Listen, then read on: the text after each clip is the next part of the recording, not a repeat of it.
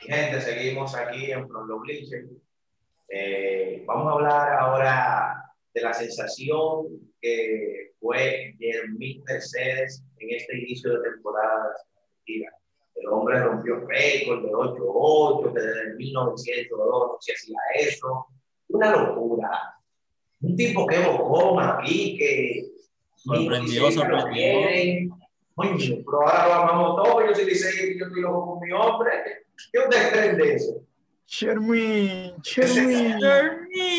Mercedes. ¿No? Realmente sorprendió bastante, ¿sabes? porque era una persona que era como que más boca lo que hacía. Entonces ya finalmente hizo, se, o sea, se pudo destacar y ojalá que siga demostrando así mismo, que se mantenga para que, o sea, para que todo lo que hablaba él ahora mismo tenga sentido. Sí, porque mucha gente como yo pensamos que lo mejor que había hecho Jermín era darse a la novia que yo creo que, que, que con él no había duda del poder. El tema con él era, es la indisciplina. Exactamente, su disciplina. ahí es que quizás debe manejarse, porque el que batea tiene puesto, eso está hablado. El que batea va a jugar pelota. Mira cómo lo pusieron de octavo bate, de designado, y, y metió mano. Realmente Germín fue con una visión clara a los campos de entrenamiento. Quemó los campos de entrenamiento, ha quemado las la, la ligas menores en los últimos años. como él dice, gracias a Dios, como él mismo dijo, gracias a Dios, después de 11 años de tanta lucha, tiene la oportunidad. O sea, que yo entiendo que, que lo de Germín es bien merecido. Ya, ya llegó su tiempo independientemente de que sea bocón, de que es indisciplinado, pero es lo que dice Raúl, o sea, lo que le hace falta a mí es la disciplina, es, el enfoque. La madurez. El, el, bate, el bate está ahí, o sea. Y algo que pocas personas lo han mencionado, yo creo que le va a ayudar muchísimo, es que tiene a alguien manillándolo como Tony La Cruz, amén. Eso es algo que, mira, algo que te conviene demasiado a ti como pelotero, como persona, quizás te ayuda. Porque ¿cuántas superestrellas no han pasado por la mano de Tony Bueno, porque empezó con Pujol. Claro, Pujol, exacto. Muchísimas superestrellas.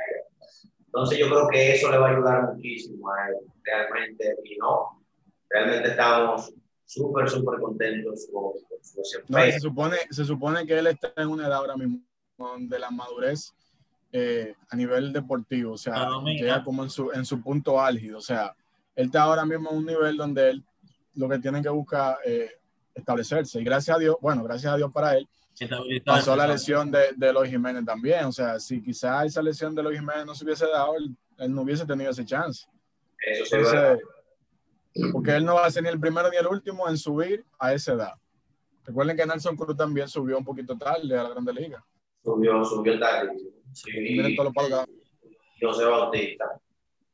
No, y, lo, increíble es tú poder demostrar así como él lo hizo, porque hay muchos novatos, que por ejemplo, miren el caso de nuestro Vladimir Guerrero Jr., que no hemos, quedado, no hemos quedado esperando que explote como debería. Entonces, tú entras, que te den la oportunidad sin tener la posición, eso es una bendición, de verdad que sí. Y sobre todo en ese mismo equipo de Chicago, que, que él estaba peleando esa posición de designado y primera base con precisamente un novato que fue el primer pick del draft. Entonces, eso aún es más notorio lo que está haciendo Jermín. Ahí es. y él es la, la, tercera opción de catcher, ni siquiera posición tiene, porque hay otro catcher, hay un catcher que es el titular, y hay otro que tiene, y hay otro, y hay otro suplente que no es él. Exacto. Él es tercer catcher, o sea que él es, para lo que él lo dejaron arriba para que caliente el pitcher, pero el tipo a quemado, hay que buscar el puesto obligado. Sí, sí. Entonces, mi gente, vamos ahora con una, una sección que me gusta mucho, porque en esta sección uno como que me huele a dinero, me huele a dinero. No, Uy con el palé palé, como decimos nosotros, que somos de... Palé deportivo, ay, yuk, yuk, yuk. Yuca, dime qué hay para mañana. Dime qué hay para mañana. Ok. Pon una cobra, pon una cobra, mañana hay un palé y miren que no se cae por nada del mundo. Le pueden tirar la mitad de la quincena, lo que le queda de la mitad de la quincena, oíganme bien. Tengo ahí, pesos en la cuenta que no se Aquí no hay mucho. bueno, bueno, pues ahí ustedes tienen a los Cook y Minnesota mañana. Ah, sin hablar mucho. Cook, Minnesota. Esos son los dos favoritos para el día de mañana. Ya saben y tú no me vas a dar nada, no me vas a dar eh, ponche, no me nada. No, no, no, no, lo mío es para ley. Olvídense de ponche, que ah, los ponches se lesionan, se, se caen. Le entran a un winning y se joden. Exacto. Mira, mira, Fry hoy iba de que a matar, tiró dos innings con siete ponches. Dime, ¿cómo tú te.? Pero no, si te gusta tu poncho, yo para la próxima te traigo ponche. Pero cuando tire los tigres duros, como. Entonces, con esa jugadita, yo puedo ir con los ojos cerrados a la mano. La mitad de la quincena. La, mitad de la quincena, escúchame bien. Oye, pero el compromiso que tú estás haciendo es grande. No quiero gente comentando después Oye, el de Yuca, me peleé, la mujer mía, me dio un calderazo. Que vende humo, que tú y lo no, otro. No, ahí no hay perdedera. Eso sí o sí. No se La que no se cae, le vamos La que no se cae. La que no se cae.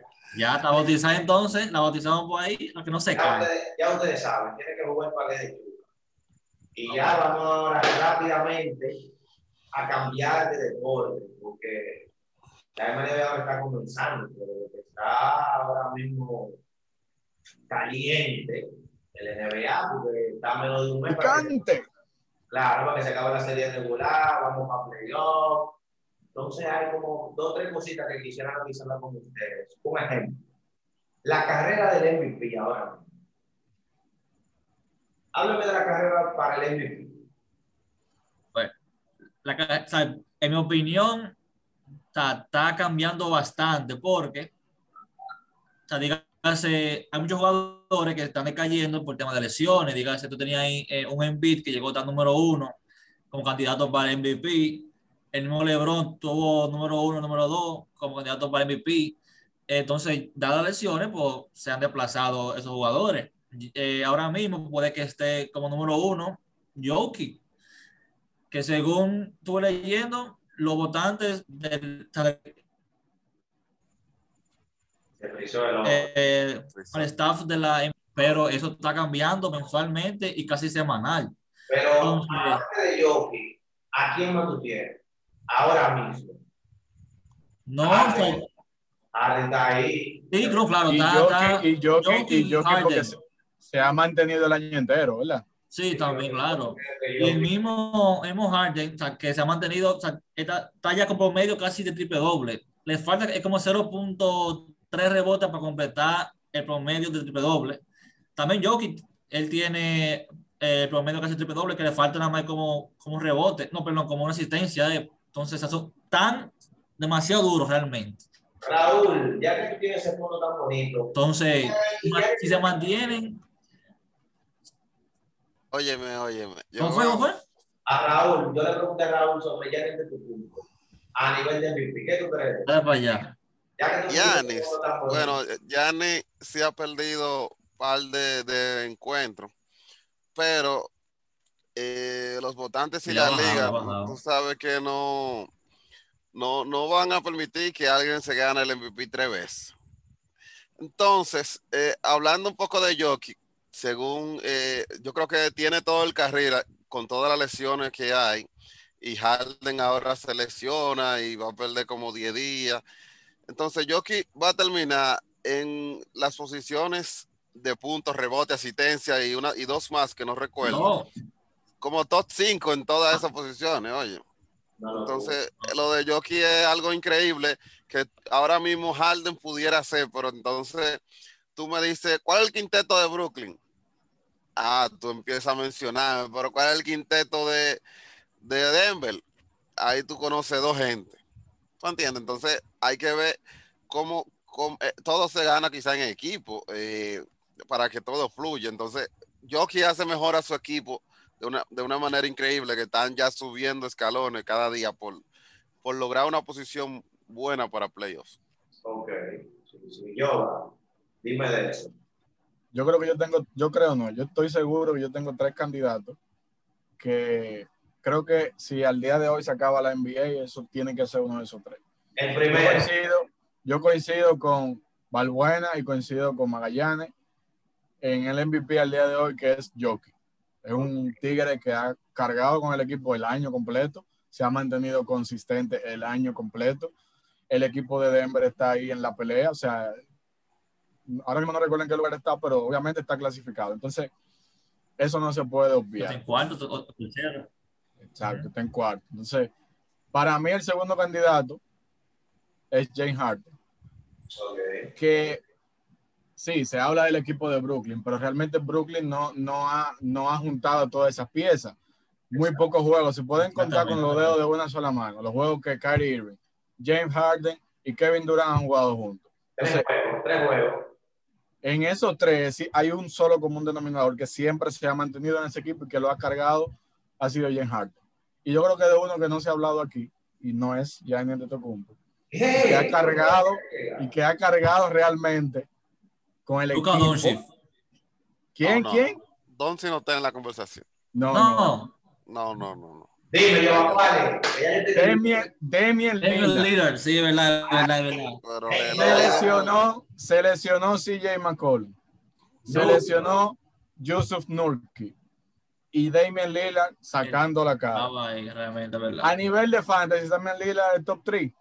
Se mantiene ahí. 2, 3, 4, 2, 3. La temporada completa. Un tipo que siempre. De menos a más que duele que hace como tres semanas tú estaba como en el lugar 11 y hoy en el sexto. No, sí. No, eh, pero según el top 5 de esta semana ahora, él está número 4. Yo lo pongo número 3. Yo lo pongo número 3. Yo sería bastante feliz si Damian Lillard se gana un MVP. Porque es un tipo no, que sí, demasiado. mucho, hay que dársela a Damian Lillard. Ya, hay que dársela. ya está bueno de tanto, de tanto estar tras batidores. Ya hay que dársela a Damian Lillard. Sí, miren, miren, el tema de Lillard, que él no llega como quinteto, pero se jugó como quinteto, tirando toda la pelota en el All-Star.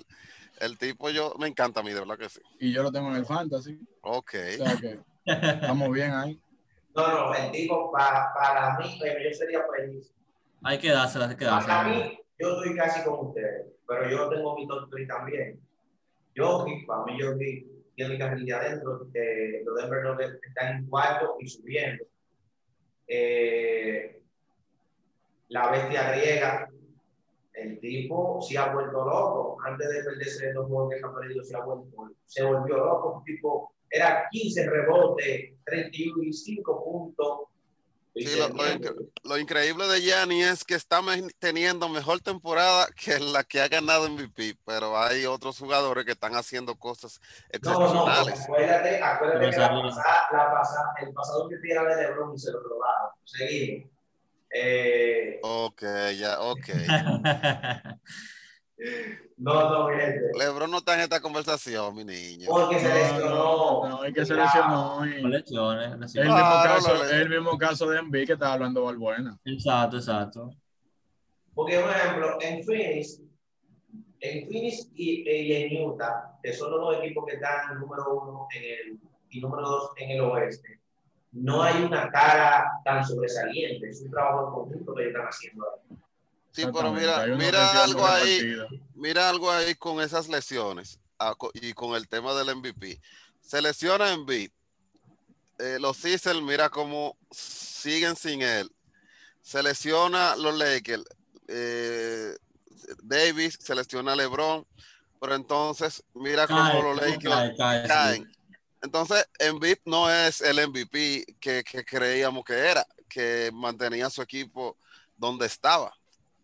Hay un punto. Lo que pasa es que lo, lo de Envy realmente. Ah, no es o sea, fue, fue ah, tienen que dármela. ahí. No, no, no, no. Tienen que cerrar el tema y dármela.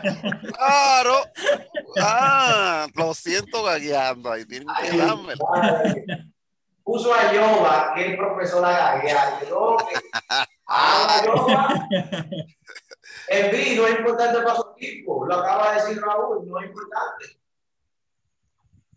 Lo que pasa es que ese equipo de Filadelfia eh, es como este equipo de, de, Phoenix también y de Utah.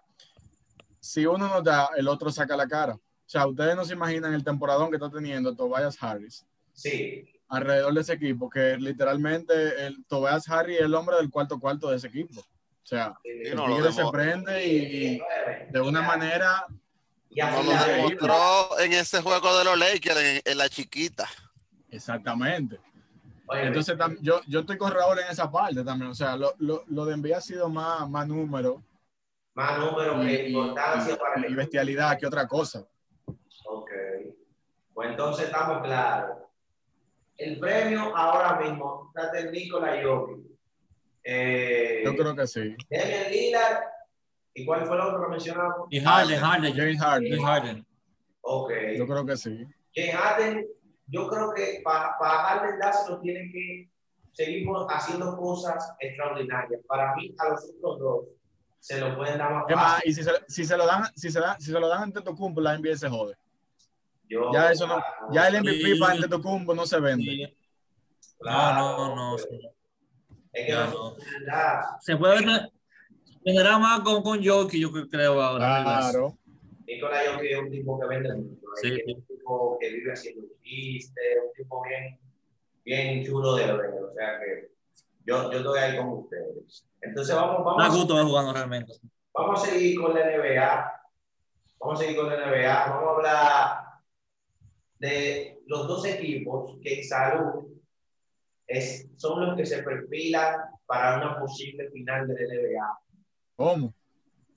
Uno, Los Ángeles Lakers de LeBron James y Anthony Davis. Los otros, Brooklyn Nets de Kyrie Irving, Jay Harden y Kevin Durant. Sin poner uno encima de otro, de ellos tres. Pero es un análisis tuyo o eso es lo que está en papel, porque ahora. Eso es lo que dije, dije en salud. Ah, ok. Deben ser los, los que deben vencer, valga la redundancia, de su respectiva conferencia. Pero no es el tema, es el tema. El tema es que hace alrededor de dos semanas ambos hicieron dos contrataciones. Aldrich se fue a Brooklyn y Drummond eh, compró su contrato de Cleveland y firmó con los Lakers. Ahora yo pregunto lo siguiente, pregunto lo siguiente para que analicen. ¿A qué equipo le beneficia más la respectiva firma que hizo? Aldrich, Brooklyn, Drummond, Lakers. Eh, comienzo contigo, yo. Realmente, por un asunto de estatus, digamos, en, en, el nivel de, su, de sus carreras, Aldrich, Aldrich es un hombre que ya está en el ocaso. Drummond es un hombre que está en el apogeo. Y si tú te, si tú te pones a ver la rotación de ese equipo de Brooklyn, depende mucho de sus tiradores. Eh, se podría decir que Drummond ahora mismo va a pelear, o no va a pelear, porque Gasol ahora mismo no es hombre para pa quitarle minutos no, no, a Drummond, pero eh, realmente, si la pregunta es quién beneficia más, independientemente de cómo puedan eh, acoplarse Drummond y Davis en esa pintura, sin duda, sin duda, los, los Lakers. O sea, ¿por qué? Precisamente por eso, porque ahora mismo Aldrich, eh, dentro de la rotación misma de, del esquema de juego de Brooklyn, simplemente puede aportar, eh, para no decir nada, muy poco.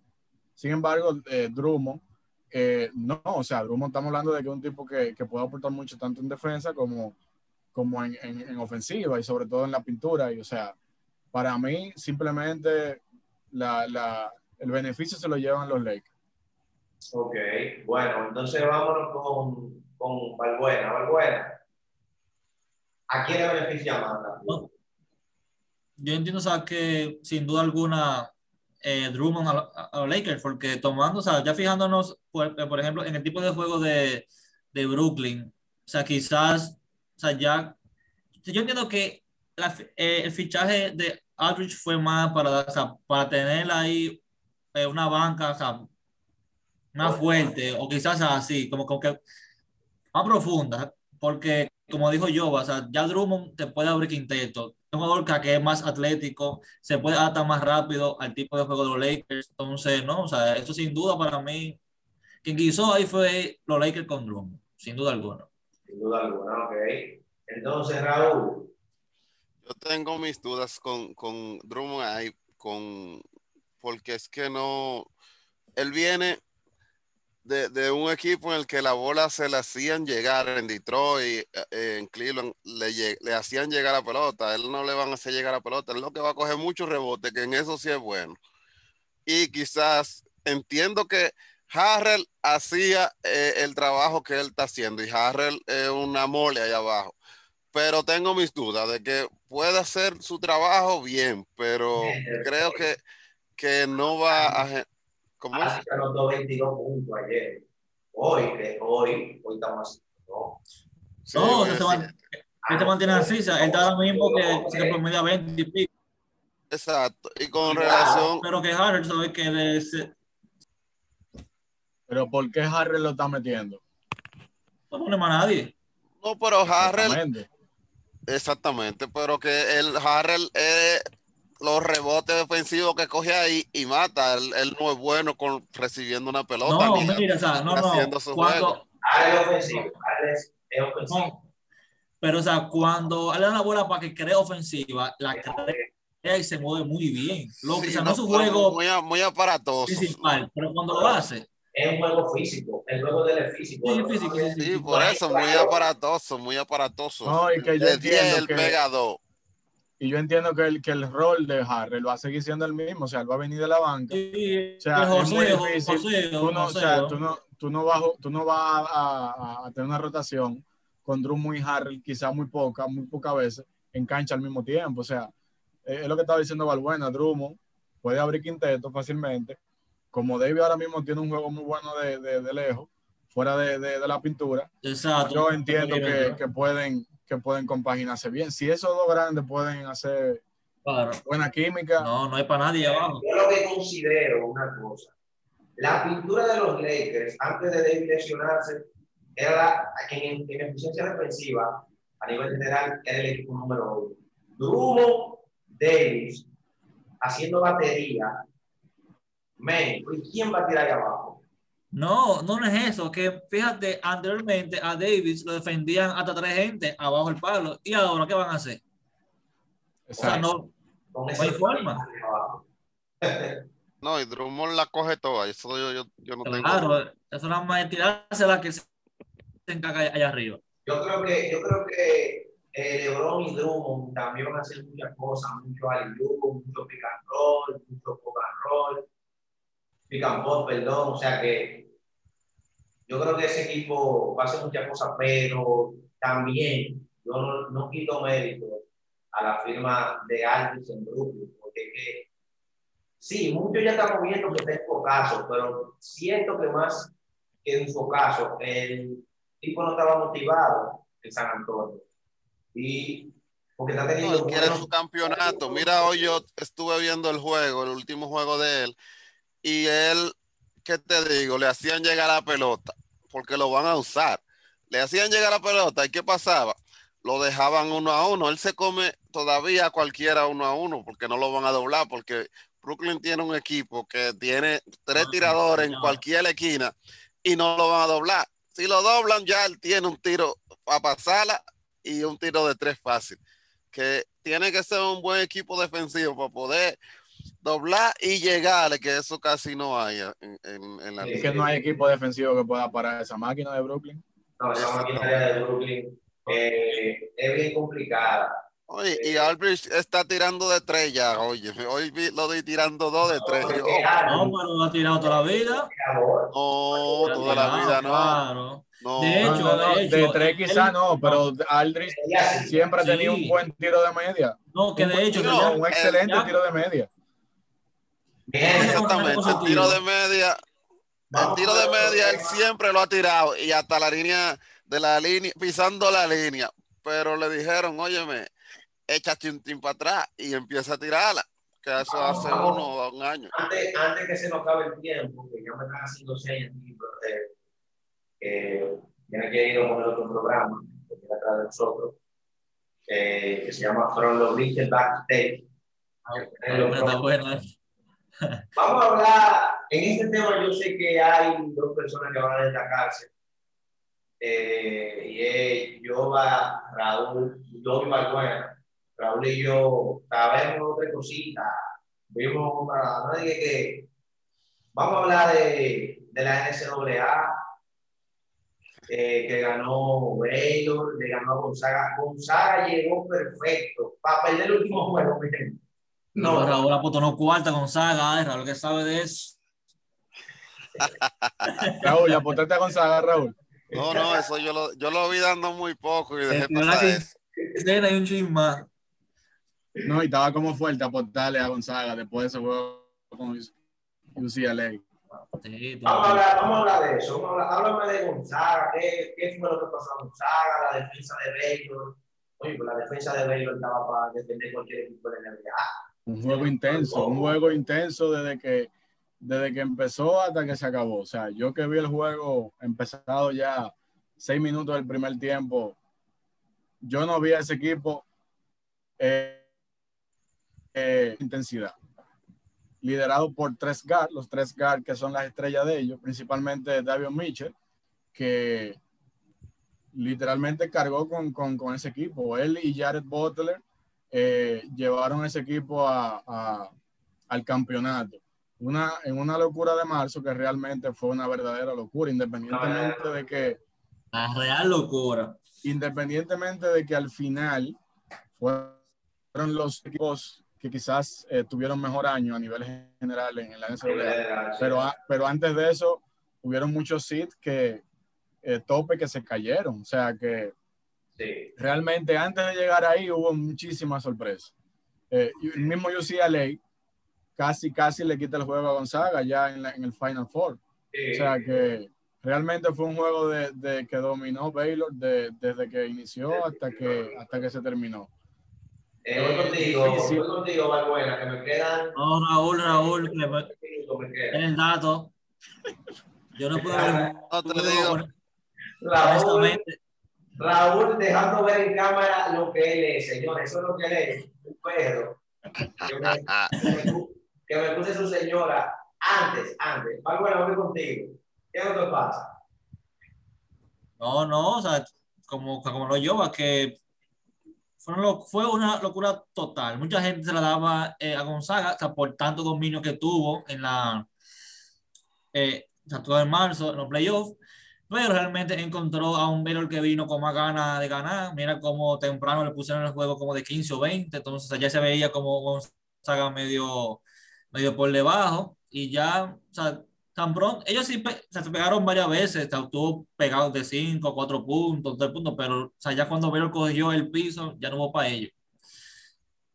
Gonzaga vino, o sea, muy por debajo a, a como yo había ya demostrado en toda la temporada de los playoffs ahora en marzo. Oye, ¿tú sabes cuánto creo que ellos llegaron a, a 35, 35 y 0. Ah, 35 y 0, y Exactamente, un dominio total. Dominio total. Y, y, una de sí, esa gente, es que imagínate, eso es la verdad, o sea, una locura realmente. Y ellos llegaron a esa, esos dos últimos juegos, o sea, o sea esos enfrentamientos del Final Four. Ellos estuvieron en dos situaciones de juego que en la temporada completa ellos en su vida habían vivido. O sea, que es estar debajo de, de, un marcador. O sea, tú enfrentarte, tú enfrentarte a esa situación, tú enfrentarte a esa situación en un Final Four donde tú no te puedes equivocar, realmente eh, al final fue muy cuesta arriba. El juego contra Baylor, mucha gente se sorprendió con la, con la victoria de Baylor, pero por ejemplo, yo, yo di como favorito a Baylor porque realmente es un equipo que defiende, es un equipo de Gonzaga que, que venía, como quien dice, de, más a menos y que no estaba acostumbrado a ese tipo de, de situación. O sea, y, al final ganó el, el, que mejor jugó. Sí, exactamente. Yo esperaba un juego cerrado en realidad, porque es solo dos número uno. Pero ¿qué pasa? Vimos algo diferente en la que Velo arrancó y después no hubo forma de, de, de ni siquiera acercar el marcador. Entonces, ¿qué pasa? Hay equipos como para equipos, como que tú no te habías enfrentado a mí y yo sí conozco cómo es que te voy a hacer perder. Esa defensa de Baylor todo se veía un Gonzaga totalmente diferente, que no encontraba la manera de, hacer ofensiva. Y creo que ellos no se habían enfrentado en, toda la temporada, porque creo que el, el, el, enfrentamiento que estaba pautado era en diciembre y se canceló por el, por el tema del COVID.